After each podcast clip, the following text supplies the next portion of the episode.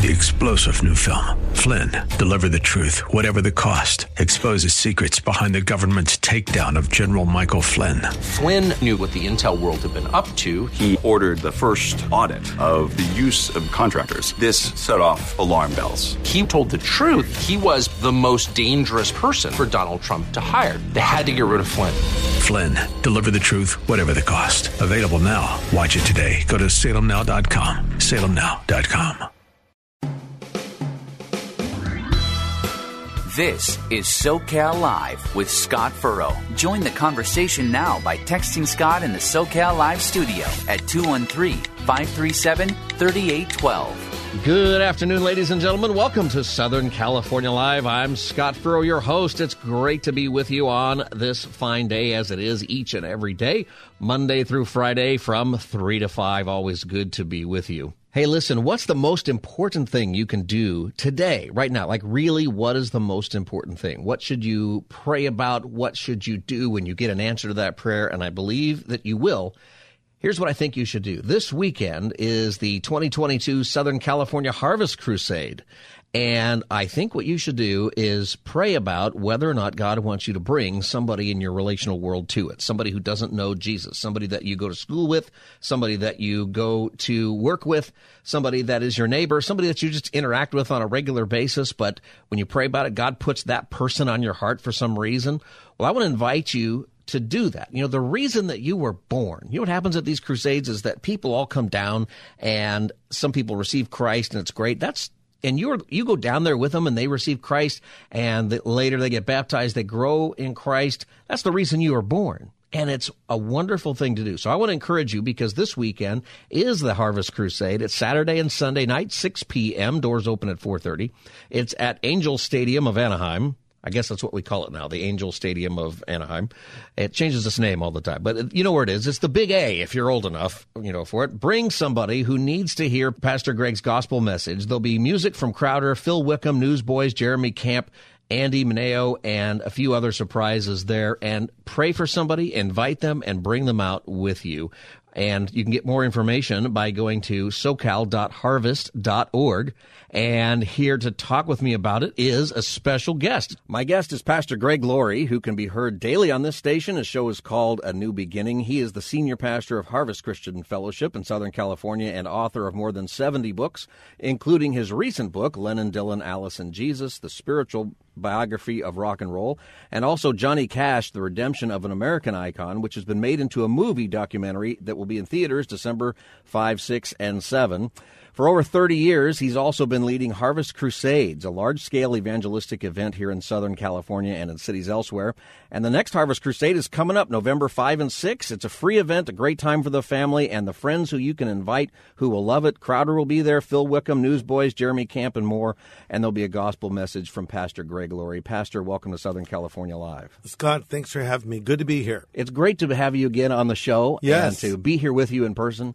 Yeah, and last time it was on the phone, so it's good to see you. Yeah, it's good to see you again, and you look exactly the same as the last time I saw you. Well, I'll take that as a compliment, sort of. It was in the last century. The good thing about going bald is you just kind of look the same all the time, you know? Just you look older before your time, but then everybody else, their hair starts going gray, and you just kind of look the same. So. Yeah, well, I understand that. I'm gonna take that as an encouragement. You have a good head of hair. No, you're good. I think you're good for a long time. We'll see how it goes.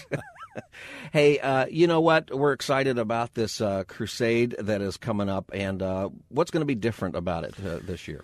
Yeah, well, that's a great question. You know, every year, Scott, we want to have our crusade be as current, as fresh, as relevant as it possibly could be. It's very important for people to understand what the objective of this event is and why we even call it a crusade. Yeah. Why not call it a concert? Why not call it a conference or a festival?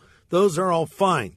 The reason I use the word crusade is it harkens back to the days of Billy Graham. He had the Billy Graham Crusades. Now, before Billy, there was D.L. Moody, who had his campaigns. And so we took that word that Billy used for all those years and kind of kept it in play, because this is an evangelistic event. That's why there's no charge for it. If you went to a concert to see Phil Wickham and the Newsboys and Jeremy Camp, you'd pay a pretty good ticket price for that. But this event is free because we want to make the gospel, as the Apostle Paul said, without charge. So what we try to really emphasize with folks is, yes, come and enjoy the music. Yes, come and enjoy the fellowship and all that's going to happen. But try to bring someone with you that is not yet a Christian, because this event is designed for the non-believer. Because, you know people that are Christians and you'd like to take them to church, and the one Sunday you take them, the pastor is talking about tithing. Right. Oh, really? No, not this Sunday, Pastor. But this is an event that's geared toward the non-believer, so they can hear the claims and promises of Jesus and be given an opportunity to respond to the invitation. Evangelistic preaching is preaching for a decision. You know, it's different than what I do as a pastor or what people hear me do in A New Beginning, where I'm basically teaching. This is really a message that's geared toward, what are you going to do with Jesus Christ? But this year, we're going to show some exclusive, never-before-seen scenes from the upcoming feature film, Jesus Revolution. Yes. I'm going to weave them into my message. It's going to be really cool. And it's going to be something that I think will really impact people because, you know, music and art and film, it can sort of disarm a person. Right. And so my objective as an evangelist is to build a bridge, to get them to listen to me, to help them see that I live in the same world that they live in, and that Christ is the answer for them. No matter what their age is or what they're going through, Jesus is the answer. So I think people are really going to love this year's Harvest Crusade. Do you find that today, the non-Christians that people would invite, that they maybe have some walls up or some confusion about what the gospel is or what Christianity is? A lack of a foundation. You know, I find that there's a lot of people who never went to Sunday school. You know, they couldn't tell you what Easter is, really. And the crusade is really built for pushing that away, the clutter, the different things that can get in the way of what our non-believing friends might think. Yeah, I was one of those people, Scott. You know, I wasn't raised in the church. I remember going to my mother one day and asking her, what is Easter about? And she didn't give me an answer. Ironically, my mom was raised in a Southern Baptist church, but she was running from God at that time in her life and didn't want me to know God. And then I ended up coming to Christ and becoming a preacher. So it was like rebellion in the other way. Usually the kids run from God.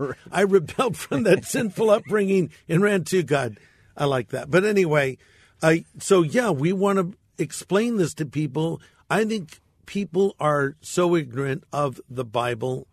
But yet a poll I just read recently was done, and over 50% of the population have a positive view of Jesus. Yes. It's sometimes the church that gets in the way, unfortunately, and where we fall short, and we do, of course, but people are interested in Jesus, you know? And so that's what I'm going to talk about. This is not going to be a political event.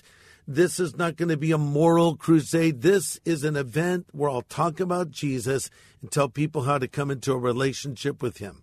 You are quoted as saying, we don't need a political revolution. We don't need a moral revolution. We need a Jesus revolution. Yeah. And I think, you know, the election day is just a couple days after this event. I think it's important for people to know this is not an election rally. No, it isn't. And it's important even for Christians to know. Do you think Christians put their hope too much in what happens on November 8th? Yeah, sometimes. Let me just say, I do believe every Christian should register and vote. Absolutely. I do think we should vote biblically. I think it's very important. You know, this is a wonderful country we live in, and we have the right to vote people out and in. And so we should engage in that process. Having said that, this is not a political event. This is not a political rally. You know, going back a bit, in the late 60s, early 70s, America was facing a crisis. There were riots in the streets. There was a great distrust of government. We had a war going on at that time. It just seemed like because of the drug explosion that the whole country was going down the tubes. And God sent a spiritual awakening. It's called the Jesus Movement, the Jesus Revolution. And that's what changed the course of America in many ways. And I think as I look at what we're facing now, it reminds me of those days. And in some ways, it's worse. And I think some people think the answer is purely political, and that's a big mistake. There is a place for politics, but ultimately I think this is a spiritual solution. We need to pray for our nation. We need to pray that God intervenes. We need to pray that we represent Christ well as his followers. And one of the things we can do is share our faith. So many Christians, Scott, never initiate evangelistic conversations. Right. And we're commanded by Jesus to go into all the world and preach the gospel. He did not say the whole world should go to church, but he did say the church should go into the whole world. So this is a way that it sort of can help you start a conversation, because the hardest part of sharing your faith is starting the conversation. Like, right. Well, how do I begin? What do I say? Here's how you begin. Hey, I want to tell you about a great event that's coming up at Angel Stadium, and I would like you to come as my guest. There's going to be amazing music and so forth, but it is about God. And we're going to talk about things like, what is the meaning of life, and what happens after I die? Why am I so empty inside? Why don't you come with me and let's attend this together? Then you start praying for that person that they will respond to the invitation when it's extended. That's right. And, you know, I think people should be encouraged by a couple of things. Number one, like you said, people are more likely to say yes than what you might think. That that's right. They might even be wondering why you don't ask them to church. Good, that's a good point. You know, they see you leave for church in the morning, and yeah. They wave to you, you wave back, and they're going, why aren't you inviting me? Why aren't you inviting me to this great event? Good point. You'd be surprised. And you talked about time in the 70s and the Jesus movement, the Jesus Revolution, and I think that for the crazy world we live in today, it's helpful for younger people to hear that there was another time where things were crazy. Yes. And, you know, maybe we're coming to a point where Jesus is going to return and this is the end. But I like to tell people maybe we're at a time where there is going to be another great Jesus revolution. Yeah, that's possible. Right. Well, and we are living in crazy times. I mean, you hear President Putin talking about using nuclear weapons. You hear our own president use the word Armageddon in a sentence. Well, we need to pay attention. Now, I don't believe this will lead to Armageddon, but that's another subject for another time, because there's a chronology to end-time events. But having said that, is it possible that we could have a nuclear war? Well, of course it's possible. You can't say it could never happen, because it could. I pray it won't. I pray God will intervene, and we should all be praying to that end. But these are alarming times, and I do believe that we're seeing Bible prophecy being fulfilled before our eyes. But having said that, my prayer is that we'll have at least one more spiritual awakening before Jesus comes. Now, if he wants to come before that, oh, well, that's fine by me. But, you know, it would be a great thing. And, because I want to see people come to Christ. And this is something that should be the passion of every follower of Jesus. So, listen, this is a custom-made event. All you need to do is invite a person. And, Scott, I would emphasize the key is bring them. Yeah. We found that 85% of the people that walk forward on the field to make a profession of faith were brought by a friend. And we've seen thousands and thousands of people do it over the last 32 years. I believe this is the longest-running consecutive large-scale evangelistic event in America. I've never heard of anything like this on this scale going on for 32 years. You know, Billy would go to this city and that city. Sometimes he'd stay in that city for a week or even almost a month in some cases, but then he would move on. But this has been going on for 32 consecutive years. I think it's been going on, too, because people are getting saved. Yeah. And, you know, making disciples, taking that effort with the people that God has placed in your life. Yeah. This is the greatest endeavor ever given human beings, to go and make disciples. That's right. And I'd encourage you that you're not doing it alone. You have supernatural help with the Holy Spirit. That's right. God is working with you. It's a co-mission, right? We're working with the Lord on this, and this is a great event. You're listening to Southern California Live. My guest is Pastor Greg Laurie, and the Harvest Crusade this year is coming up November 5 and 6 at Anaheim Stadium.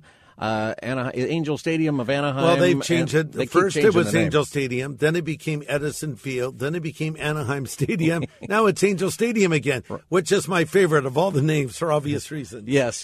That makes sense. To me, it's just the Big A. Yeah. And they still have that out there. I'm going to be there, so if you happen to be there, I'm looking forward to meeting you. I'll be underneath the Big Angel's helmet, they tell me. Yes. So I'll be there along with some of the other radio people that you know.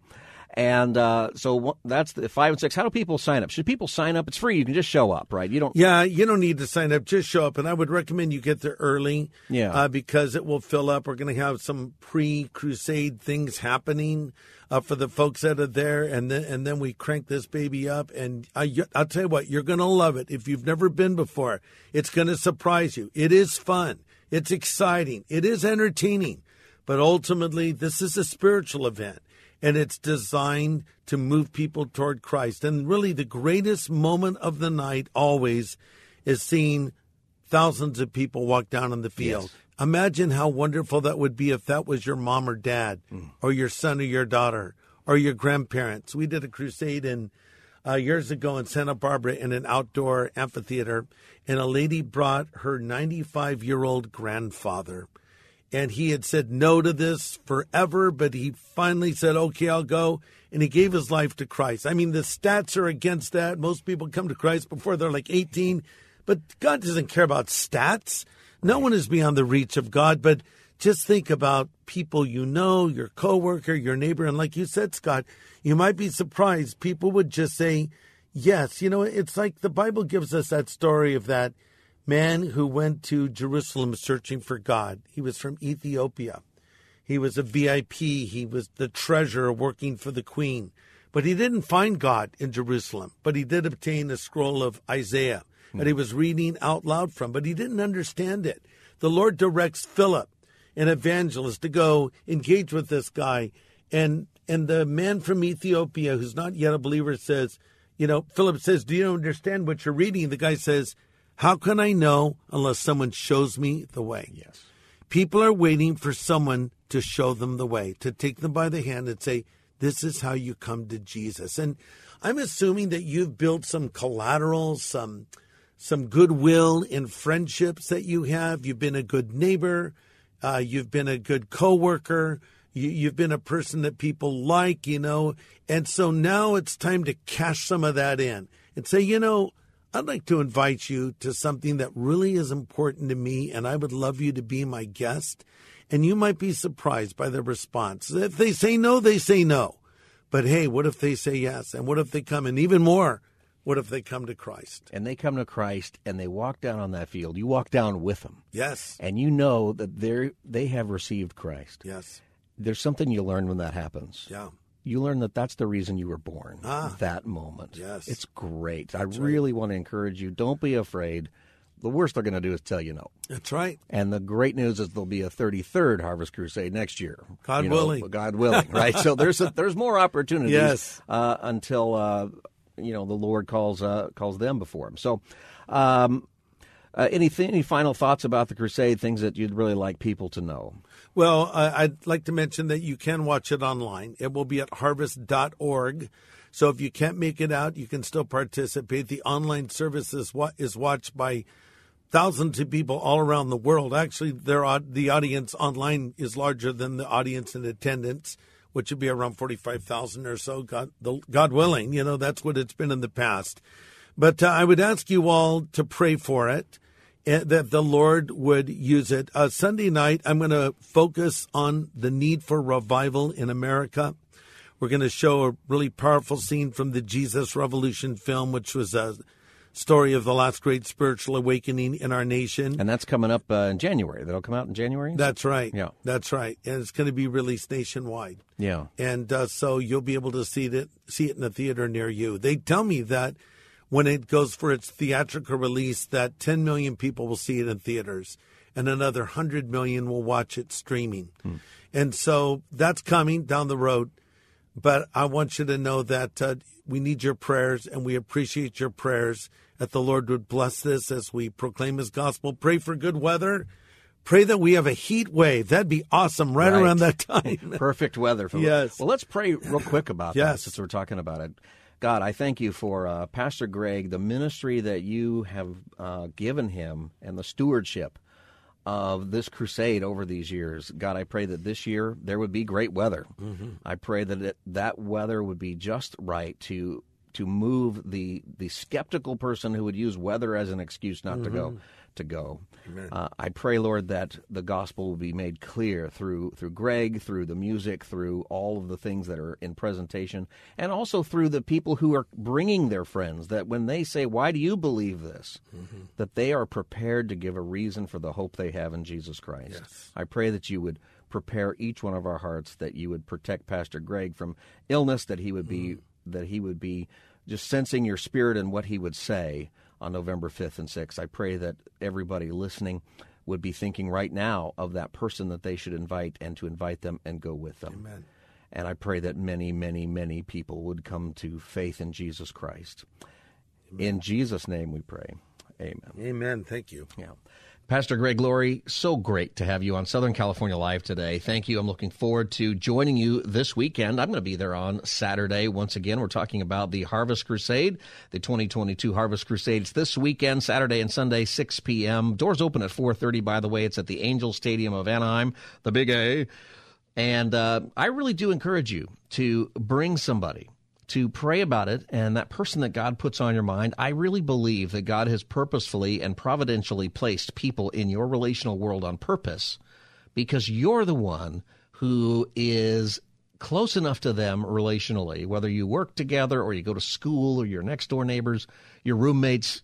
There's somebody that you're thinking of who you could go. They will enjoy it. It's going to be a great program, really great show. And Crowder's there, Phil Wickham, Newsboys, Jeremy Camp. The music's going to be good. Pastor Greg's message will be really good. It's not political, by the way. It's, you know, when you're thinking about that with the election, you know, I think that'll be something really good for people. Can I encourage you to go? You can get more information at socal.harvest.org. There's a place to sign up there. They like people to sort of sign up and get you on the mailing list and remind you to go.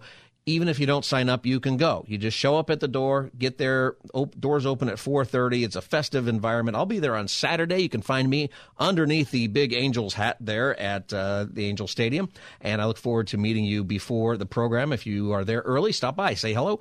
Would love to do that. Once again, go to socal.harvest.org. Pray about it. Invite the people that God has purposefully and providentially placed in your relational world.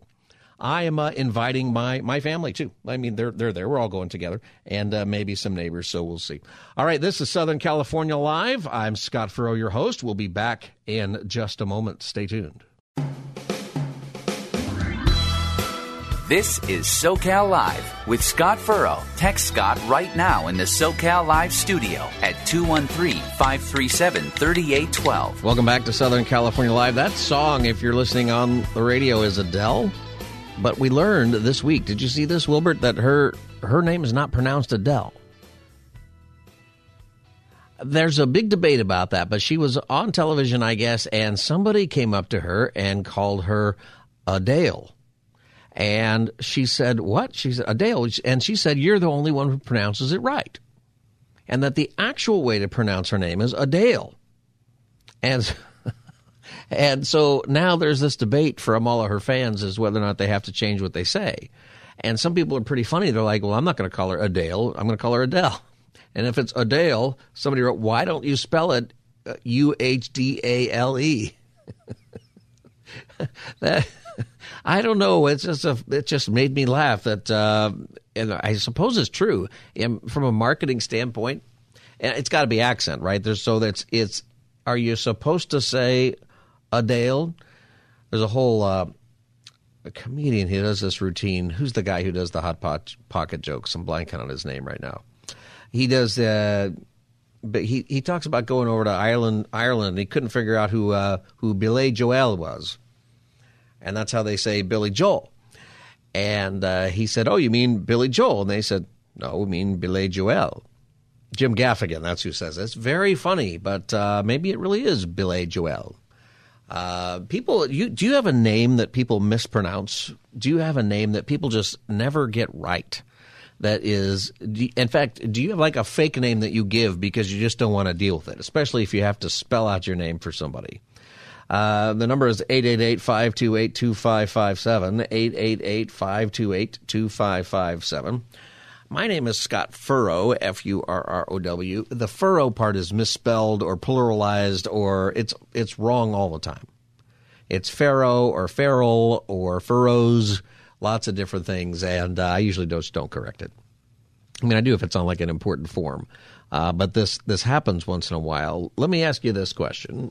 What's the name of God? Are we pronouncing that wrong? Did you know that Jehovah, some of you might have used Jehovah, or if you're using a really old text, it might say Jehovah in it. Jehovah is mispronouncing God's name. There's no way on earth it's Jehovah. There is, it's a made-up word, actually. Did you know this? And I wonder about this every time I think about it, because people, does God mind that you mispronounce his name? I don't think we really know how to say Yahweh. Okay, some people don't want to say it at all. And so we've come up with other names for God over time. By we, I mean people who know the living God, the God of Abraham, Isaac, and Jacob. And but Jehovah's wrong. It's here's why. The origin actually comes from the Middle Ages, around 1500, okay? And so what happened is over time, so in the Bible, if in the Hebrew Bible you have the word Yahweh, it's really, it looks like YHWH, okay, if you were to look at it sort of in English. We don't know what the vowels would be there. In the Hebrew language, so you have these letters there, and the vowels are the little dots and things that are around them. And we don't really know what those are or how you would really pronounce it. It just looks like Yahweh. If you pronounce the consonants, that's pretty much what it would be, Yahweh in Hebrew. So what happened, though, over time is the Jewish people, as you saw through the Old Testament, once they were exiled in the Babylonian Empire, they stopped using the name Yahweh for a couple of reasons. One of them was because now that they were in exile, if they wanted to communicate that they had the one and only God or the true and living God, the Yahweh name didn't communicate the same thing, so they used a more common Hebrew word, Elohim, okay, and which meant God. And it was easier to communicate God to cultures who had gods, okay, of different kinds, and there was a word for God in any culture, but then they could say Elohim is the true living God, okay? But they also did that because they started to believe that to say Yahweh would be rude, that since there's some different reasons, but one of the reasons is since we don't really know how to say it, then maybe we shouldn't say it at all because we don't want to offend. And so they started using Elohim and Adonai as the words that they would use. So what Jehovah is later on, scribes wanted a new word to remind readers that God's name was too holy to pronounce. And so they would come up with a different name, and they started using Adonai when they would read biblical passages out loud instead of Yahweh. But then as the language turned into, from Hebrew to Greek to Latin, and what happened is they took the vowels from Adonai and put them into the Hebrew YHWH, and then it became, with Latin, Jehovah or Jehovah. But it's not the way it is. The vowels in Jehovah are actually the vowels from Adonai and the consonants from Yahweh, and so it's not God's name. It's just an interesting thing out there. Now, if you're Jehovah's Witness or you got a friend who's Jehovah's Witness, maybe they're a little bothered by that, but ask them to check it out, and ask them to check out some other things about their faith and why we think that Christianity is right. And it's just an interesting thing about God's name that way. And are we going to, when we go to heaven, are we going to call him by name? Do we call him sir? I guess somebody called me sir the other day. I was okay with it. I think when I was much younger, people were also calling me sir. I got called somebody's dad. This guy's probably, I don't know, he's almost my age. I would say I'm younger than him, or that he's older than me, or that he's younger than me, probably, but only by a couple of years. And somebody legitimately said I was his dad. I don't think I look that old, and I don't think this guy looks that young. That's just a, I don't know, maybe I just need to get that off my chest for a little bit here. Do you have people mispronounce your name, or does it bug you, or do you just let it go? I'm just curious. 888-528-2557, 888-528-2557. When we talk about the name of God, I think what that conversation eventually works out to getting to a place where we talk about saying things and praying in Jesus' name. Do you add this at the end of your prayers? Do you say, in Jesus' name? Do you think about what that means? I think that a lot of time we just say it. Like it, if you're a Christian and you pray a lot, it becomes, at least with me, it becomes very habit. I wonder if there are habits that we say in our prayers that the meaning is just lost. You know what I'm saying? So we say a prayer. We'll say a prayer as a family over a meal when we have dinner tonight. And for sure, whoever says the prayer, they're going to say, in Jesus' name. In Jesus' name, bless the food. It's already blessed, by the way. In Jesus' name, whatever we pray about. Do we just say that, or do we know what it means? Or do we use it as some kind of magic word? Do we say things like, if I say in Jesus' name, then God has to do it, because he said, if anything I say, and I will do whatever you ask in my name, so that the Son may bring glory to the Father. You may ask me anything in my name, and I will do it, John 14, 13, and 14, Jesus said. And people have taken that to have the idea that says, if I say in Jesus' name, it's sort of some magic formula. I think this is misuse of Jesus' name. We're probably mispronouncing Jesus, right? Isn't it Yeshua? Anyway, praying in Jesus' name. And this is important because I think we forget this. Do you ever pray this? I do this. I try to remind myself to not do this. Sometimes I will pray, especially if I'm praying in a group or if I'm praying in church. I will say, God, we just ask that you would be with us today. Do you ever pray that prayer? The problem with that prayer is that God is with you. He's there. God is, he's not waiting around outside. He's there. And whenever you pray, you know, God be with me today, or God be with us today, it's something I think that becomes habitual in our prayers, but it's wrong because God's there. Here's the better prayer. The better prayer, I try to do this, is to say, God, make us aware of your presence, because he's there. He, you know, it's God. You know, we come together and we're gathering in church. God, make us aware of your presence here. Make us aware that we're just not sitting in a room and you're off in the holy other doing nothing. You're here with us. You're here with us now. And can I encourage you to pray like that in your life? Because that's a big part, I think, even of understanding how to pray in Jesus' name. Because praying in Jesus' name means praying with his authority and asking God the Father to act upon our prayers in such a way that we're saying that in the name of his Son, meaning that we're praying according to the will of God. When you say, I pray this in Jesus' name, what you're saying is you're asking that the Lord's will be done, that you want to do whatever it is that's the will of God. That's why, when you pray in Jesus' name, but the prayer isn't answered or you get a no, that's fine, because the no means what you are asking is not going to be the will of God.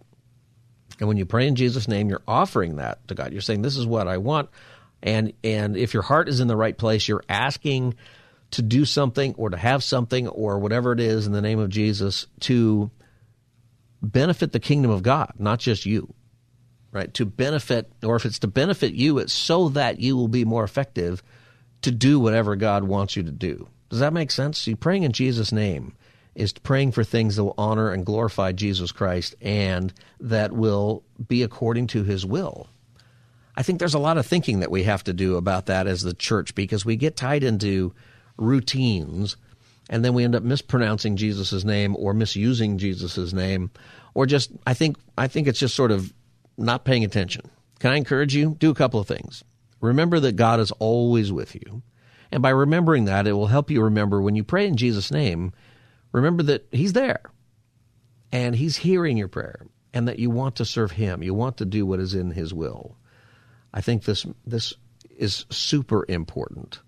And I think you will find that your prayer life gets better. And the thoughts that you think about what I ought to be praying for get better, because they become kingdom-oriented, kingdom of God-oriented. I mean, we have all this talk that we're doing about the election and about different struggles we have in life and other things. And all that's part of life. I'm sure that God wants us to be there. But what really is the will of God? Are we going to accept what the will of God is? See, I think when you pray in Jesus' name, you're saying, I want to do whatever it is God wants me to do, and I don't want to do it if it's not going to be his will.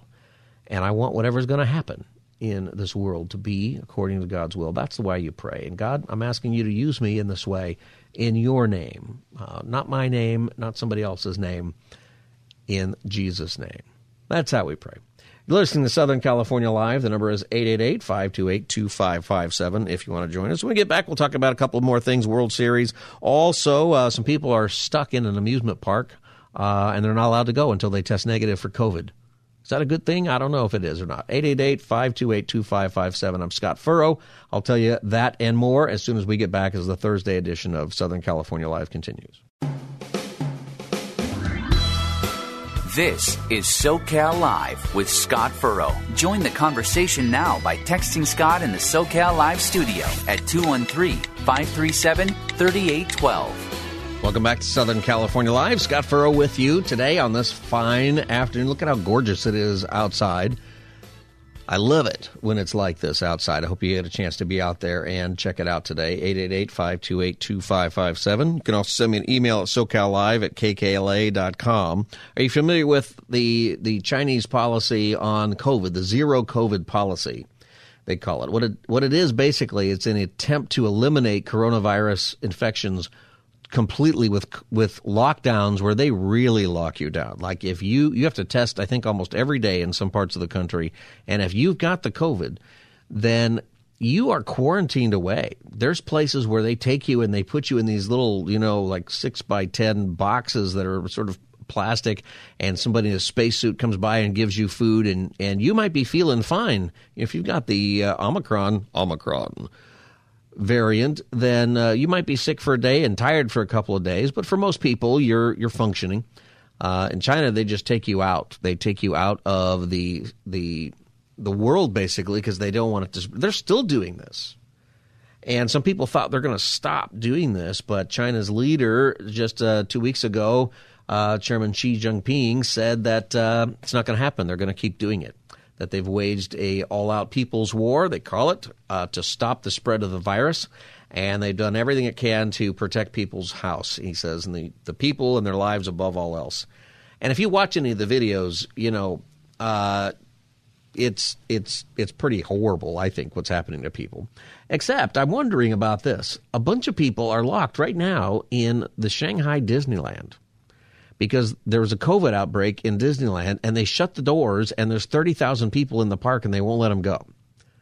And they're just stuck in the Shanghai Disneyland, and at least for a while, they just kept running the rides.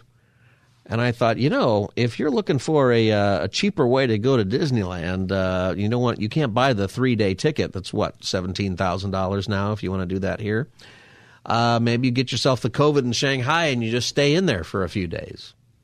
I mean, you're probably sick for a little bit, but I would think if it's the same variant that so many of us have had, for most of us, if you got it, and I got it a while ago, for most of us, we're sick for a day, and then we're just kind of tired for a few days, but we're fine. That's going on. Have you ever wanted to get locked in there? I used to, as a kid, I would sort of fantasize about sneaking into Disneyland or sneaking there overnight. So my parents would take us there, and I thought, I wonder if there's a place I can hide and just stay here overnight and somehow emerge unseen the next day and get an extra day. Do you ever think about that kind of stuff as a kid, or probably as an adult? Maybe you think about it. I thought about that all the time. Obviously I never tried that. People have tried that, and it doesn't work. They used to want to hide. They used to catch people hiding at Tom Sawyer Island. It's not Tom Sawyer Island anymore. What do they call it? It's the Pirate Island or something, Pirates Cove, because nobody's read Tom Sawyer anymore. But they have seen Pirates of the Caribbean, so they go over there.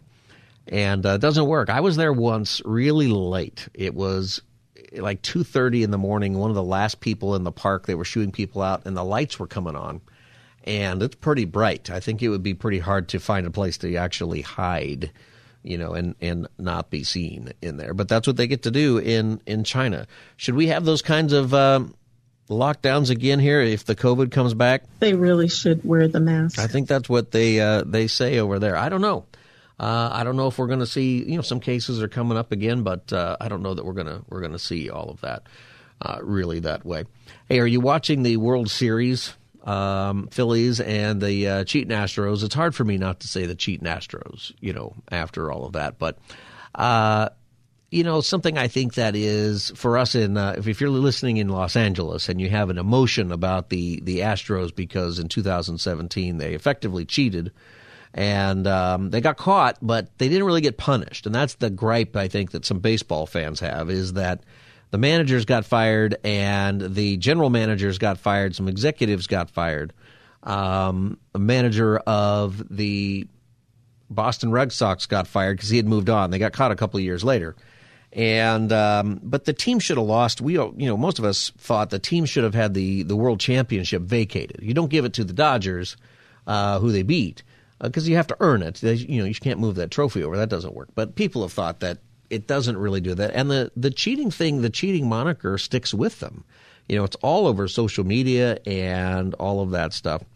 But I got to tell you, I'm rooting for Dusty Baker, who is the manager of the Astros. I definitely want the Phillies to win. However, if I'm going to root for the Astros, I'm rooting for Dusty Baker, who was the Dodgers left fielder. And he got booed at Dodger Stadium because of the Astros thing a couple of months ago. I don't think that's right. I think that if I can just say, for those of us in Los Angeles especially, he's one of us. He wasn't there when they cheated. He took on that job, and it's a tough job. He's a great manager, one of the winningest managers of all time, never won the World Series, and I think that would be great if he won the World Series. Here's the personal connection I have is this. When I was a little kid, one of my favorite memories was going to Dodger Stadium. We lived in Palmdale, and we could get to Dodger Stadium in less than an hour most of the time. And one of my best friends, they had season tickets in left field right by the foul pole, and they've redesigned the stadium now. But in those days, the seats were by the foul pole. You were right in the front row. It was a great place to get foul balls, a great place to just be. And we sat in the front right there by the left field foul pole. Well, when Dusty Baker was the left fielder, he would come out, and there was a tradition. And do you know what this tradition was, if you're listening? If you happen to be around during this time, the late 70s, early 80s, the tradition was people in left field and in the left field bleachers would throw packages of gum at Dusty Baker, not to harm him, but because he loved bubblegum. And that's just such a fun memory as a kid. So he would come trotting out to left field at the beginning of the game, and then he'd get out there, and there'd just be tons of gum, just bubblegum thrown out there to the left field, coming from all over the place. And you probably couldn't do it today. You'd probably get in trouble and get escorted out if you did that. But that was the Dusty Baker tradition. I don't know if this has been a tradition with anybody else. But as a kid, the greatest thing, and I remember one game, I had this package of, it was called Tidal Wave Gum. I don't think they still have it, but it was this grape gum with some kind of gooey, syrupy stuff in the middle of it. And when you bit down on it, it just exploded in your mouth with all of this, this syrupy grape yumminess. That was my favorite gum. And I took it, and I hit Dusty Baker right on the thigh. Bam! Right on the thigh. And he looks down. He picked up my package of gum. So usually the ball boy would come out and pick up all the rest of the gum, and they'd have a couple people out there trying to get all these packages of gum. There had to be 100 of them. It was kind of crazy. Well, he took mine and put a piece in his mouth, put the rest in his back pocket, and he hit a home run his first at bat in that game, and which I took credit for because of my Tidal Wave gum. And anyway, that's, as a little kid, if you're a sports fan or you have those kinds of memories, they stick with you. So I've always loved Dusty Baker because of that. So I'm rooting for Dusty Baker. That's the long part of the story is I think we should all root for Dusty Baker, not just because he enjoys bubblegum, but he's a hometown guy. He matters a lot. So we'll root for him, even though the cheating Astros really should get beat by the Phillies for other reasons. We have Election Day coming up, and are you tired of it? There's a study out that says most people are kind of tired of it. I would say don't. Just hang on just a few more days, and don't forget to vote. I want to encourage you to start at the back of your ballot. We had a guest on earlier this week who suggested that. She was a school board candidate in Caneo Valley. Joelle Mancuso was her name. And one of the things she said was start voting from the back of the ballot. And I want to encourage you to do that. That's where your school board candidates are. That's where some candidates are who are going to make a significant difference in your life. And, often we don't vote for those people. They usually get no votes because people just don't know who they are, and a lot of voters just don't vote that far down the ballot. You know, they'll vote for the governor, and they're going to vote for the congressperson probably. Maybe they'll vote for mayor, and they'll vote for a couple of people here and there that they know about. But a lot of people just skip those. And then there's some other people who just fill in the bubbles randomly based on whatever sign, or you feel obligated for some reason to vote that way. Can I encourage you to take your ballot if you haven't voted yet and Google all those people, particularly school board people, and find the people who are not going to keep doing things the same way. Find the people who are not going to sexualize the kids. Find the people who are running who are against that stuff and vote for those people. I think most of us are on the same page with that. They're nonpartisan roles, meaning there's not a Democrat or Republican, you know, letter next to their name or any other party.